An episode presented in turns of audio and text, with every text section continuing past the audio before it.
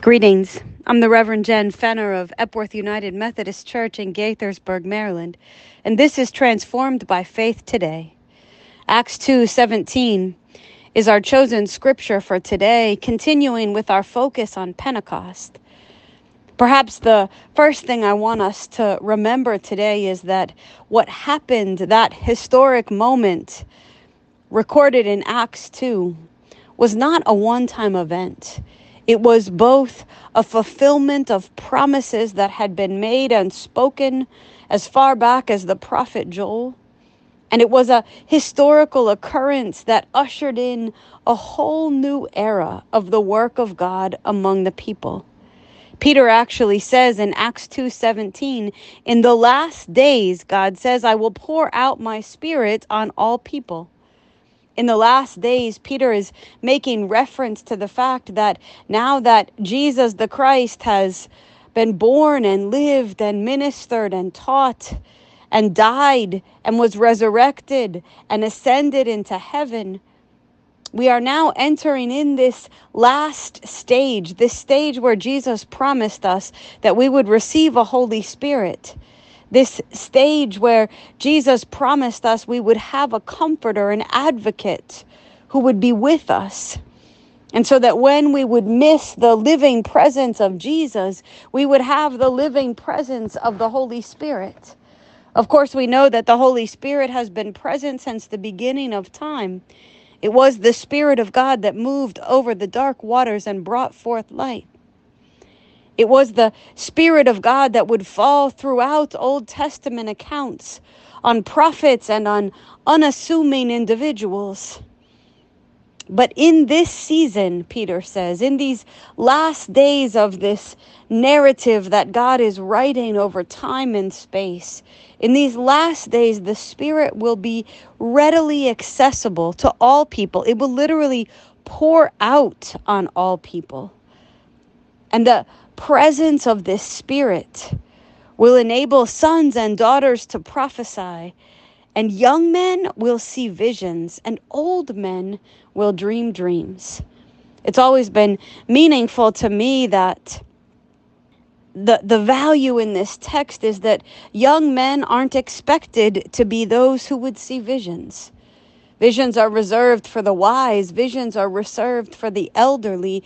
Visions are reserved for those who have lived through life. And yet, by the work of the Spirit, the young will have visions of who God is and what God is doing.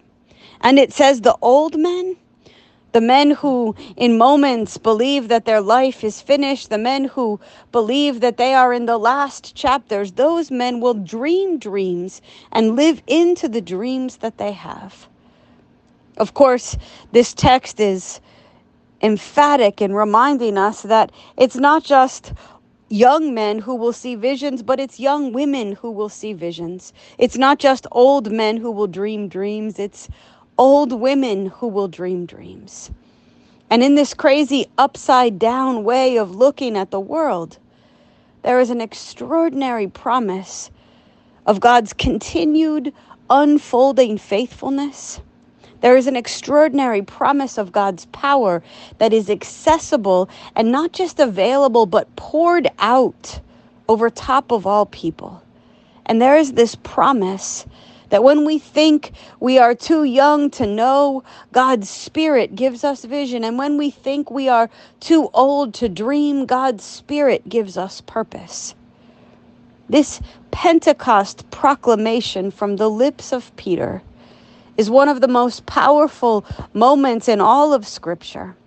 A moment that literally ties past to present to future a moment where Peter marks the ushering in of these last days in which the Spirit of God is available.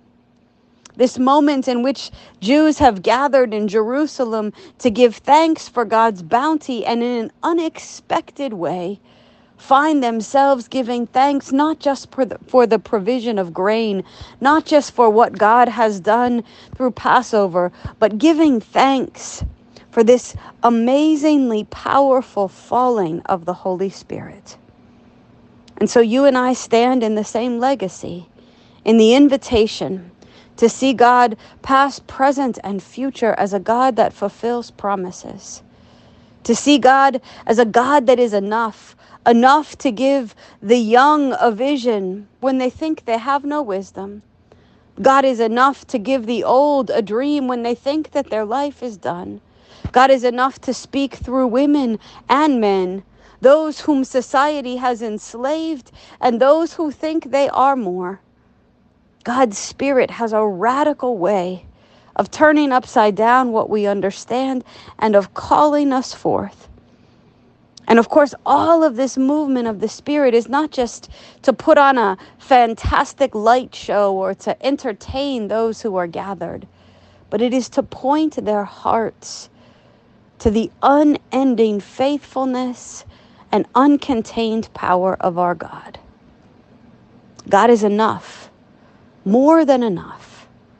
Enough for the challenges that we face today, enough for the life that each one of us individually is living into, enough to walk with us through different seasons in history and chapters in our life, enough to pour out in such a way that the uniqueness in each of us contributes to the bigger whole.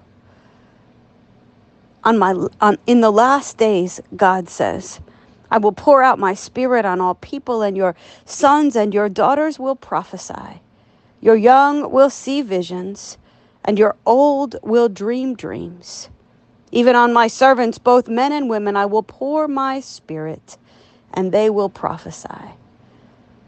Today, if you take the scripture to heart, there is no way to escape the power that God has placed in your life. There is no way to step aside from the purpose that you have. There is no way to not embrace the fullness of God's Spirit over you. God, we thank you that not only do you fulfill promises, not only do you move in supernatural and large ways, but your Spirit empowers each of us uniquely, individually and in multiple chapters of our life to walk with you, to serve you, to believe in you, to be used by you.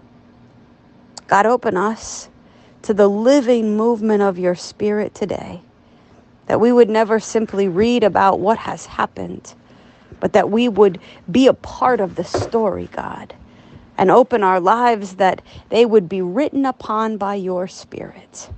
Use us today, God, in part of your grand narrative. And keep us mindful, Lord, that your Spirit falls on all.